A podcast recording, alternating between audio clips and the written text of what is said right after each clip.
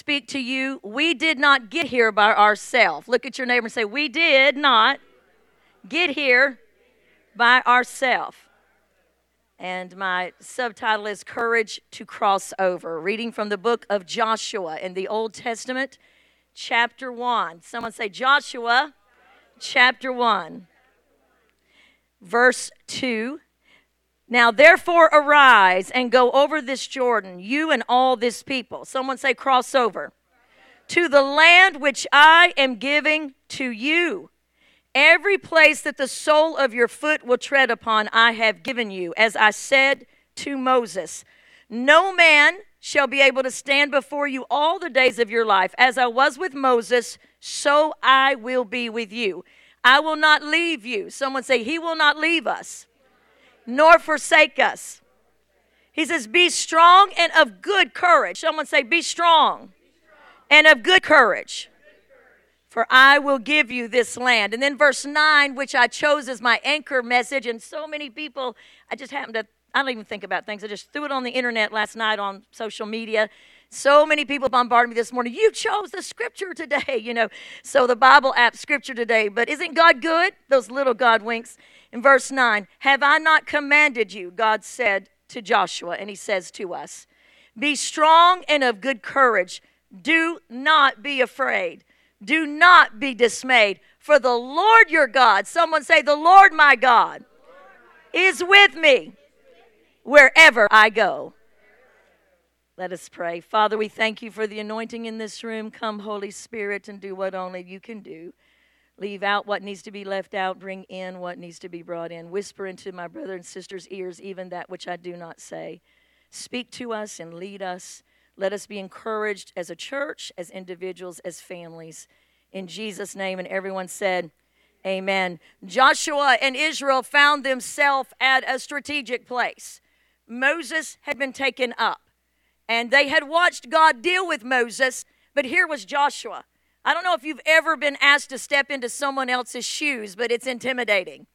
Um, it'd be like me having to preach behind Bishop Jakes. God help me that that never happens. Can I get an amen? But at any rate, um, I'm sure that Joshua must have felt inadequate, insecure, worried, and troubled to succeed someone like Moses, who was called the very friend of God, the prophet of God.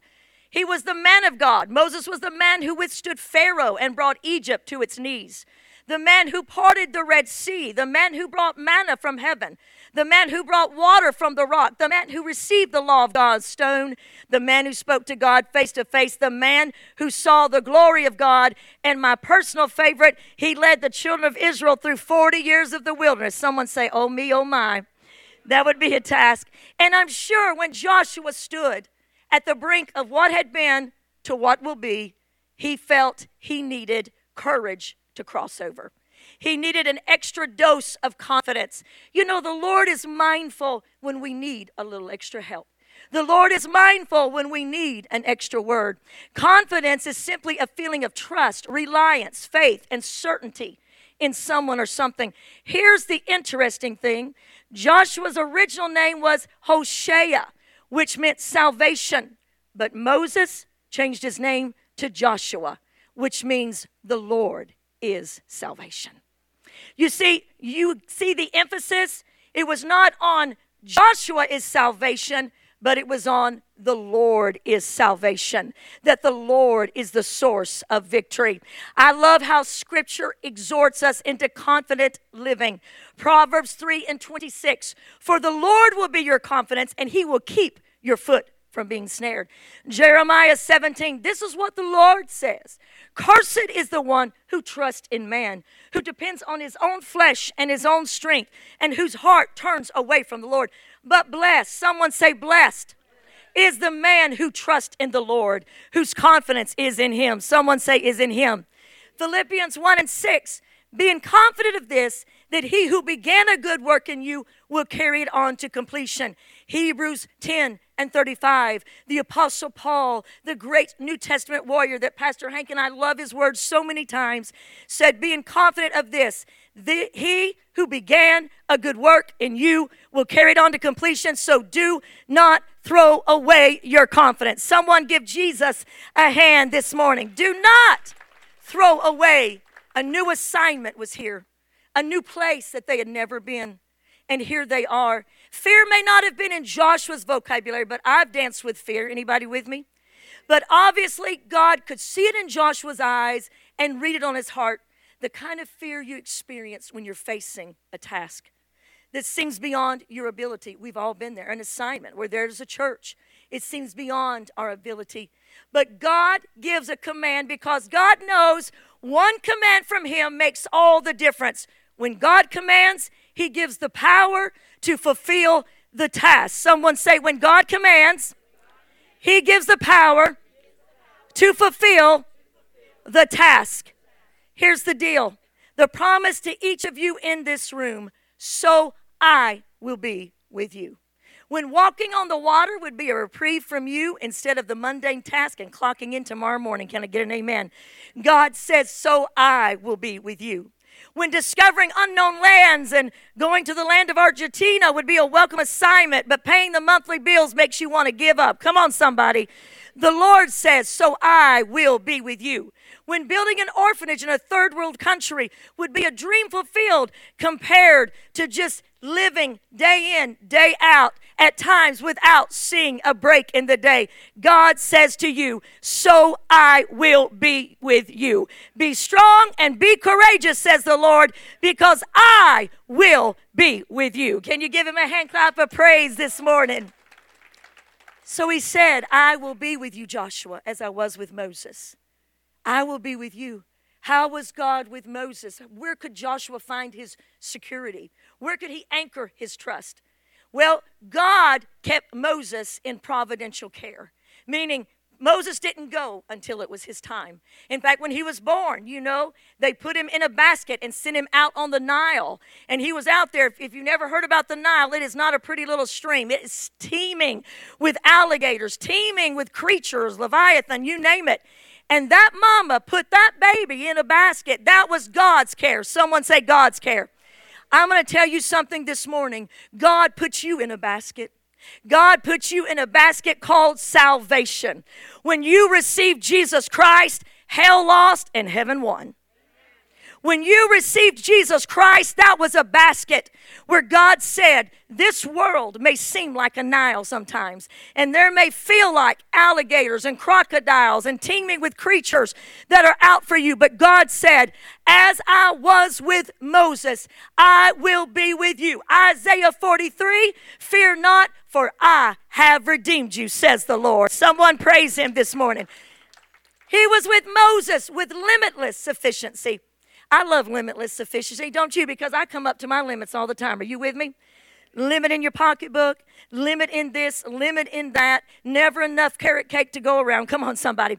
But limitless sufficiency. Look at your neighbor and say, limitless. I love this on Mount Sinai when Moses is before God and when he's been called into ministry. He's, God is saying to Joshua, As I was with Moses, so I will be with you. And I'll tie this into our church in a moment. And he told Moses, Moses says, Who should I say send me? Who? They won't believe me.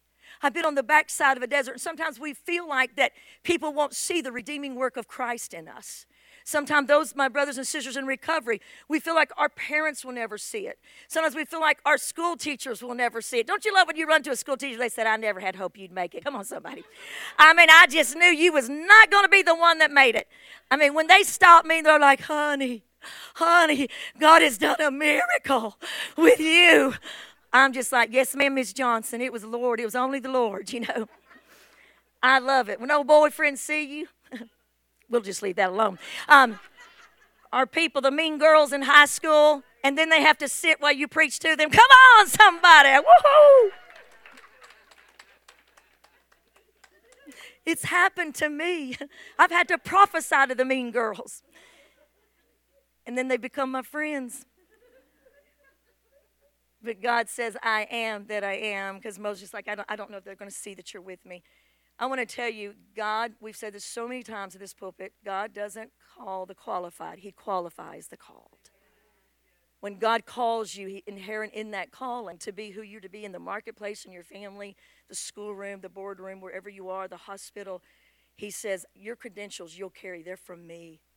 I am with you. So he told Moses, I am. So God was saying to Joshua, I am. And I love that God's name is I am because that means my name is I am not. Come on, somebody. And I don't have to be, and neither do you. Look at your neighbor and say, Your name is, you are not, but He is. And it is His power and His strength. You know, today I want to say for every cry, He was saying to Joshua, and He's saying to you and I, there is one answer. I need help, we say. He says, I am that I am. I need hope. He says, I am that I am. Who could possibly be smart enough to figure it out? He says, I am that I am. What works? He says, I am that I am. What last I am that I am. What is the latest thing? He says, I am that I am. God, I need a fresh start. And He says, I am that I am. God, my vision is bigger than my resources. He says, Don't you worry. I am that I am. Come on, somebody. You say nothing's real anymore. My heart is broken. I don't know who's on my team. I don't know who to listen to. He says, That's all right, sons and daughters. I am that I am is my name, and it shall be my name throughout all generations. Somebody praise him this morning. I'm tired this morning. He says, That's okay. I am that I am. I don't understand. He says, That's okay. I am that I am. I want to quit. He says, I am that I am. So God says to Joshua, and He says to us, I am. He told him in the verse that I read, I will never leave you. I want to say to you this morning, the Lord is not going to leave you. He is not going to lead your, leave your family. God is a guiding presence. He was to Moses, he was to Joshua, and he will be to you. For in Exodus 33 and 14, the Lord replied, I will personally go with you, Moses. I will give you rest, and everything will be fine for you. Look at your name and say, Everything will be fine for you. Joshua 3 and 4, it said that you may know the way that you should go, for you've never passed this way before. We've never been here as a church before, but the Lord says, I am going before you. His presence is a protective presence. Even when I walk through the darkest valley, I'm going to tell you faith is real, God is real, the presence of the Lord is real. It lifted you up out of a pit, Psalms 40, and put your feet on a rock, and many shall see and shall fear. The Lord Jesus is seen in the fire, the Lord Jesus is seen in the trial, and people said, I know there has to be a God because he couldn't walk through that and come to the other side. She couldn't walk through that and come to the other side. She couldn't stand it. He couldn't stand unless there is a God in the universe who picks us up. Somebody give him a praise. Even when I walk through the darkest valley, I will not be afraid, for you are close to me.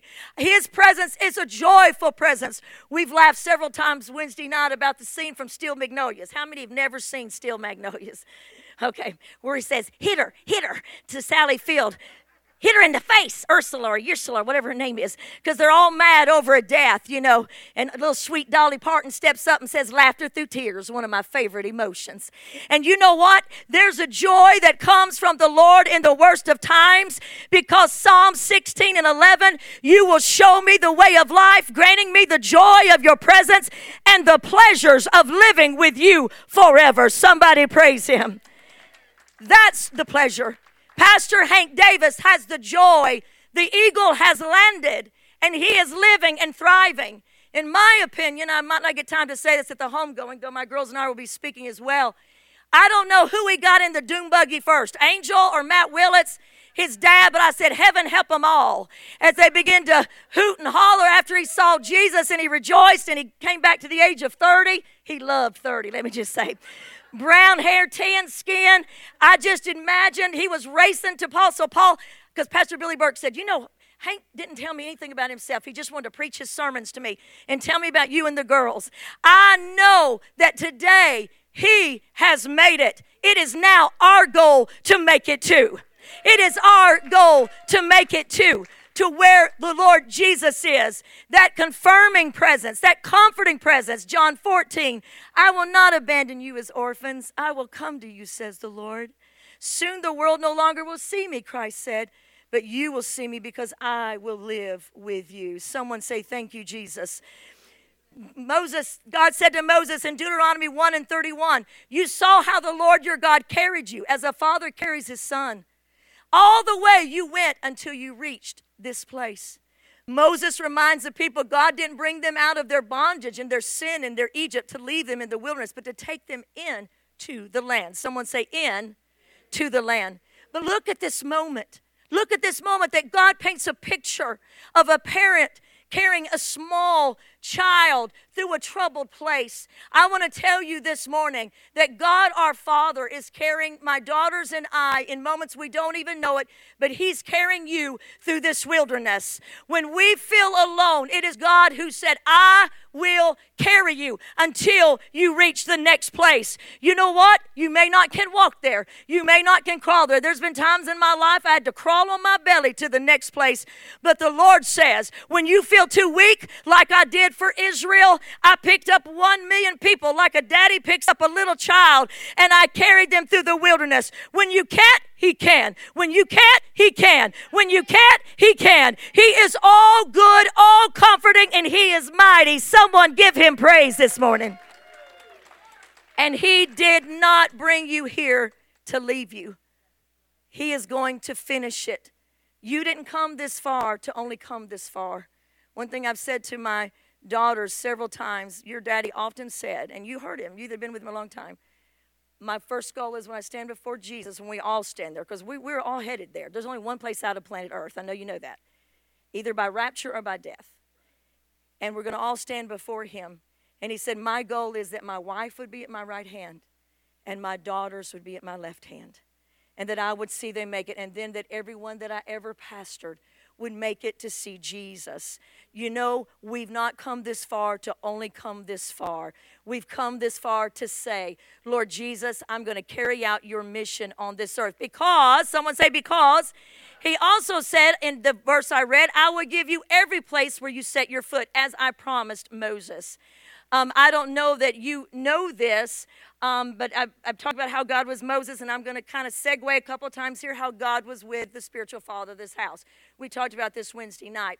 When he felt like the Lord was uh, calling him to Cleveland, he someone told him about this land up here. Now, I wasn't for Cleveland. I would have gone to uh, Saskatchewan instead of Cleveland. Come on. Cambodia sound like a better idea. Vietnam, um, Iceland, Argentina, anywhere but Cleveland because I had grown up here and knew that there was religious forces in this city that were intense. And I thought, wouldn't we be happier among the Creek Indians in Oklahoma? But um, God spoke to him, and then God spoke to me. And um, he had such a vision. Someone say vision. The father of this house had vision, and we have got to open our eyes to see the vision for this day. It may not come to you today, it may not come tomorrow. It's coming to me piece by piece. Good days, bad days, ever. He had vision. And so I was resisting him on this property, resisting him on this city. And he had such grit. He was such a hard worker. He kept just using his faith that this property. Now, y'all don't know this. You probably heard him say this. And Keith and some of y'all Clevelanders remember, but there was nothing out here but a bunch of cattle. And when you would, you would, I would take Courtney when she wouldn't go to sleep. I'd leave my mama's house over there near Cracker Barrel, and we would drive down the road. And once you passed Cleveland State, it was nothing but cows.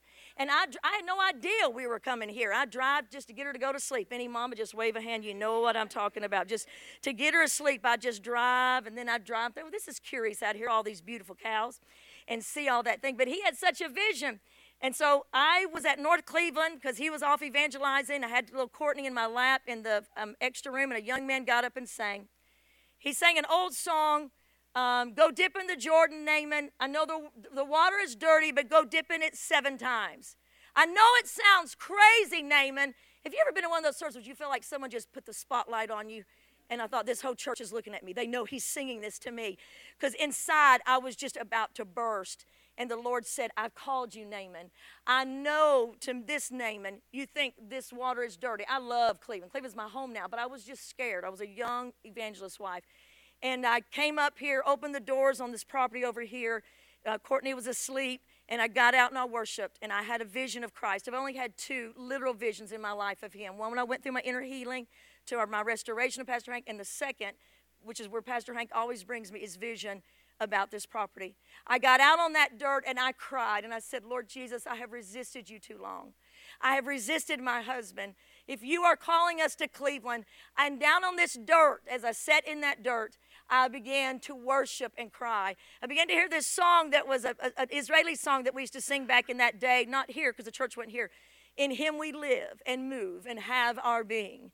And I began to hear thousands of people around me singing that song. And then I saw the Lord Jesus. And when He looked down upon me, He reached out and He grabbed the hurting in from every section. And he kept doing this. And then he looked at me and he said, I've called you not here for the healthy, I've called you for the sick. I've called you for the spotted, the speckled, and I'm going to draw the addict. I don't even know what an addict was back in that day, hardly. I'm going to draw, and he named so many other things the hurting and the sparing, and they're going to come and they're going to be healed. That is vision. Someone give Jesus praise. And then, typical Pastor Hank style, we were in Hawaii and we almost lost this property. There was someone trying to outbid us, and they kept outbidding us, and they kept outbidding us.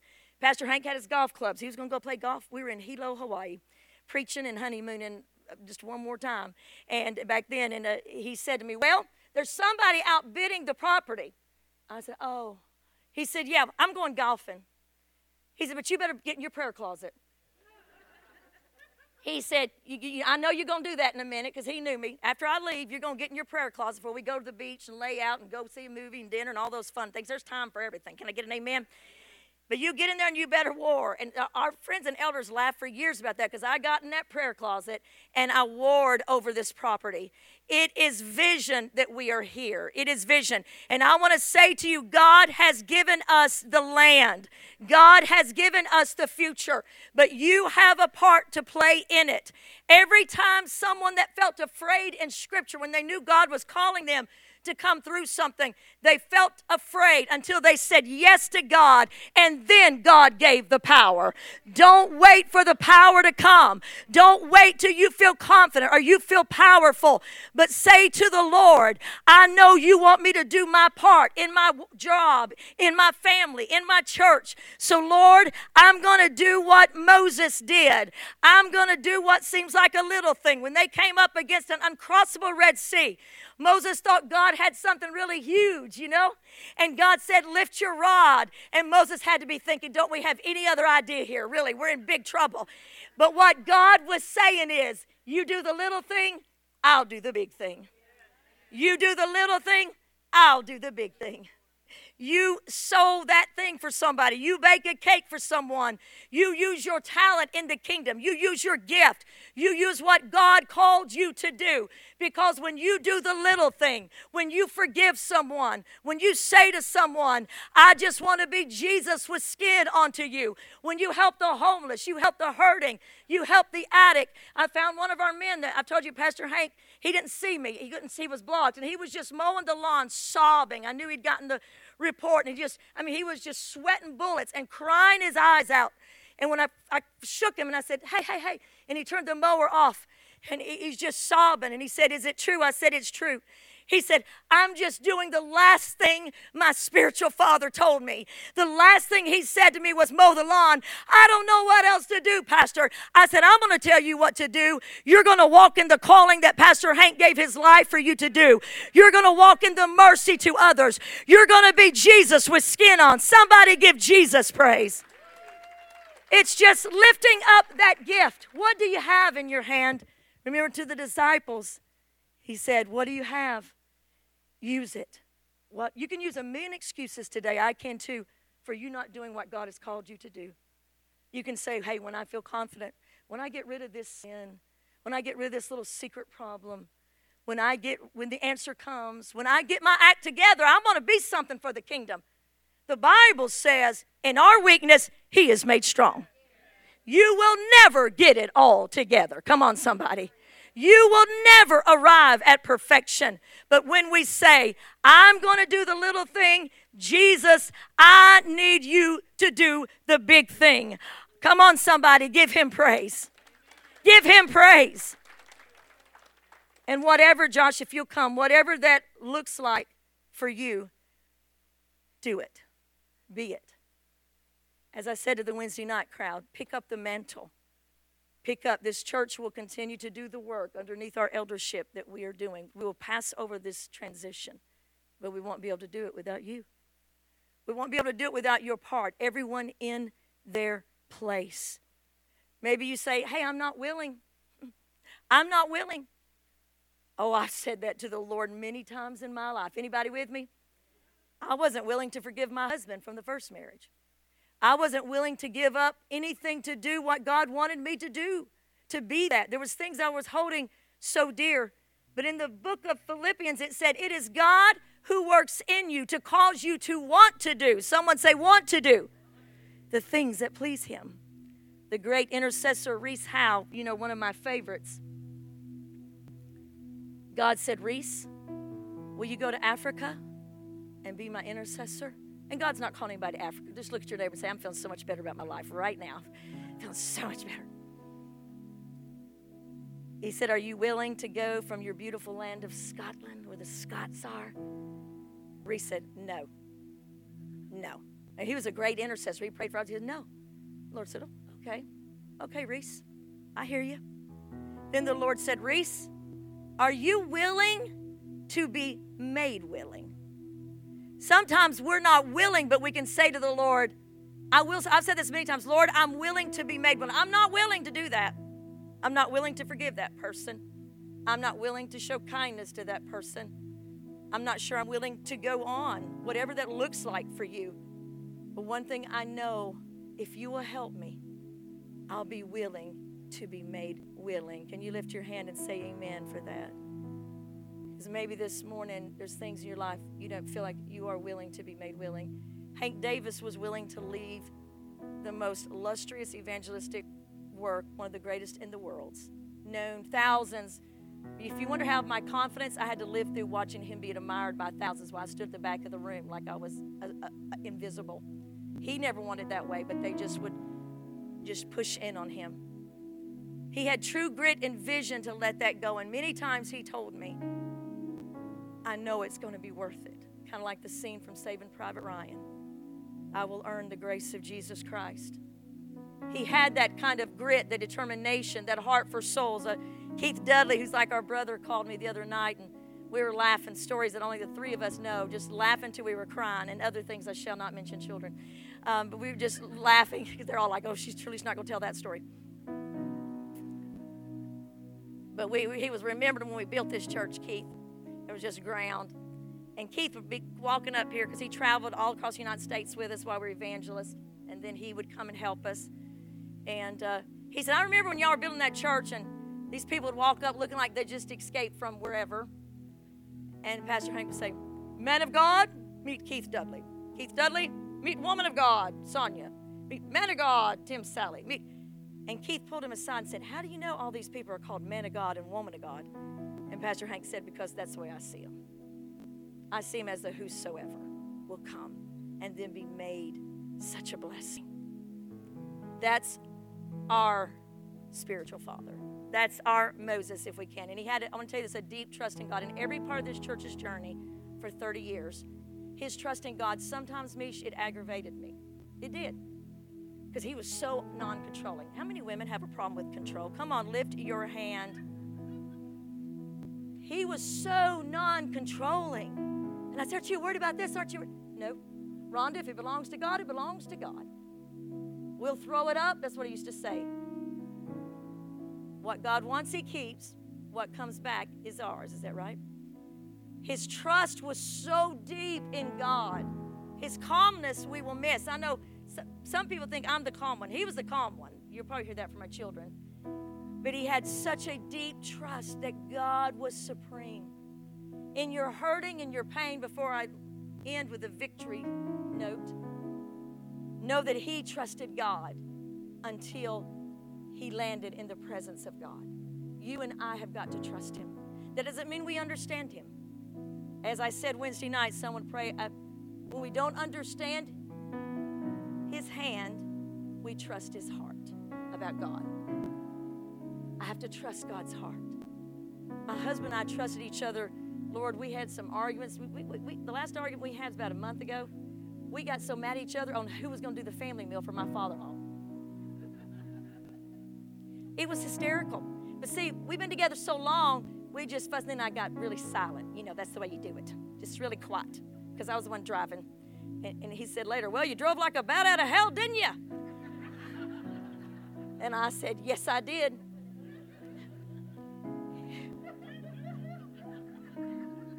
But if I told you what, a couple people know his suggestion about who was going to do it, it was ridiculous. Let's just say he saw something in people that there's no one in this room. But we trusted each other's heart. And then we get to laughing. You know, uh, we heard something we were young in marriage. If you're going to laugh about it later, laugh about it now.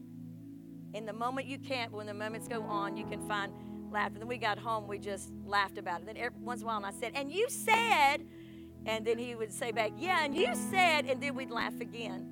But we trusted each other's heart. When I failed him, he trusted my heart. When he did things I didn't understand, I trusted his heart. I'm not talking about morally, legally things, just things that we might have disagreed on, whether it was politics, news. I saved him from CNN. Thank you, Lord. Just kidding. Um, then I told him he couldn't watch Fox anymore. He goes, Rhonda, really? I can't track with you. Who are, who are we for? You know, um, but uh, we, we trust. And that's the way it is with the Lord. I don't understand the Lord's hand. I worship King Jesus as he took my husband because that's just who my husband taught me to be. He will not see a wuss. Oh, I might be balled up in the hallway. Don't you worry, brothers and sisters, crying till I can't breathe.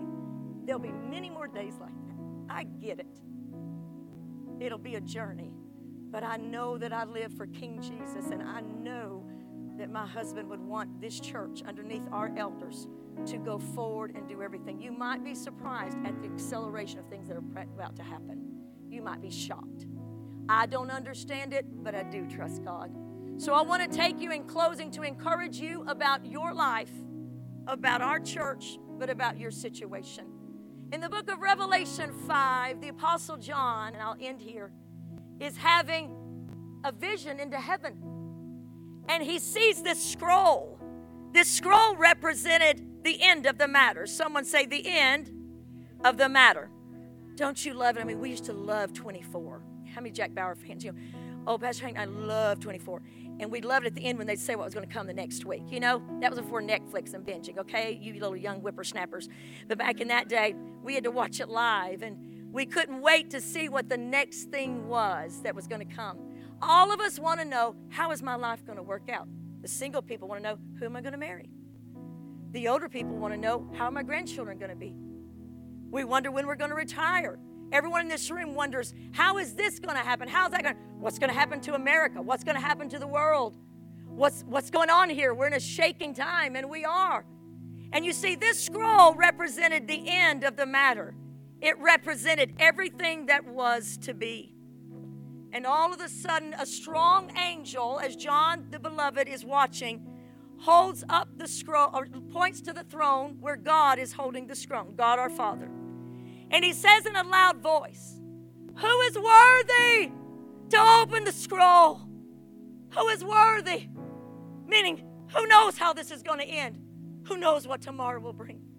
How do I keep my faith? What's going to happen? And John said, No one. It's all like a light went on heaven and a light went on the earth, and it said, and under the earth. And no one, someone say, No one. No one was found worthy to open the scroll. So John says, I, John, wept and wept because no one was found worthy to tell me what's my life going to be like? How am I going to make it?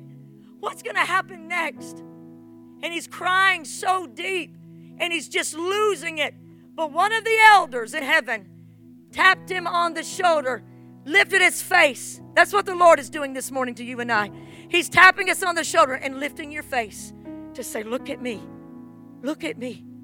And he said, Do not weep, John. Do not weep. And it said, The elder pointed to the right hand of the throne and said, Behold, the lion of the tribe of Judah.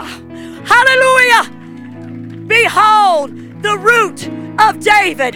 Behold, the lamb. And I, John, saw one like a lamb, looking like he had been slain, standing. And they said, He is worthy And the Lamb came and took the scroll out of God's hand and opened it and fulfilled it. There is. And all of heaven became unleashed, and all of heaven lost it. And people started weeping and bowing and rejoicing, and they began to sing from every tribe and nation and tongue.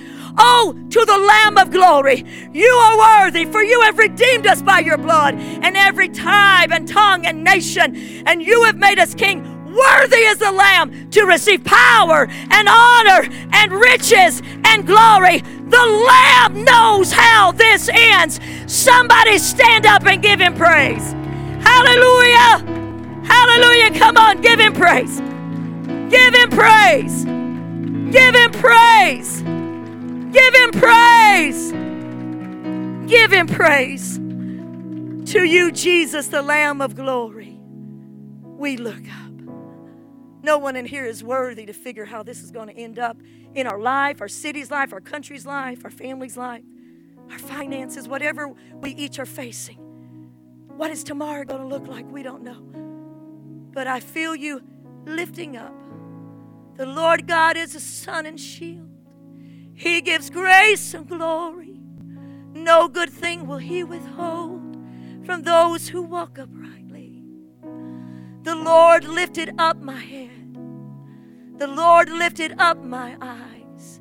We feel you doing that, King Jesus, and saying, Look, you don't know what tomorrow brings. You don't know what this is going to look like. Your hearts are hurting, your faith is rattled. But I am the King, the Lord of the universe.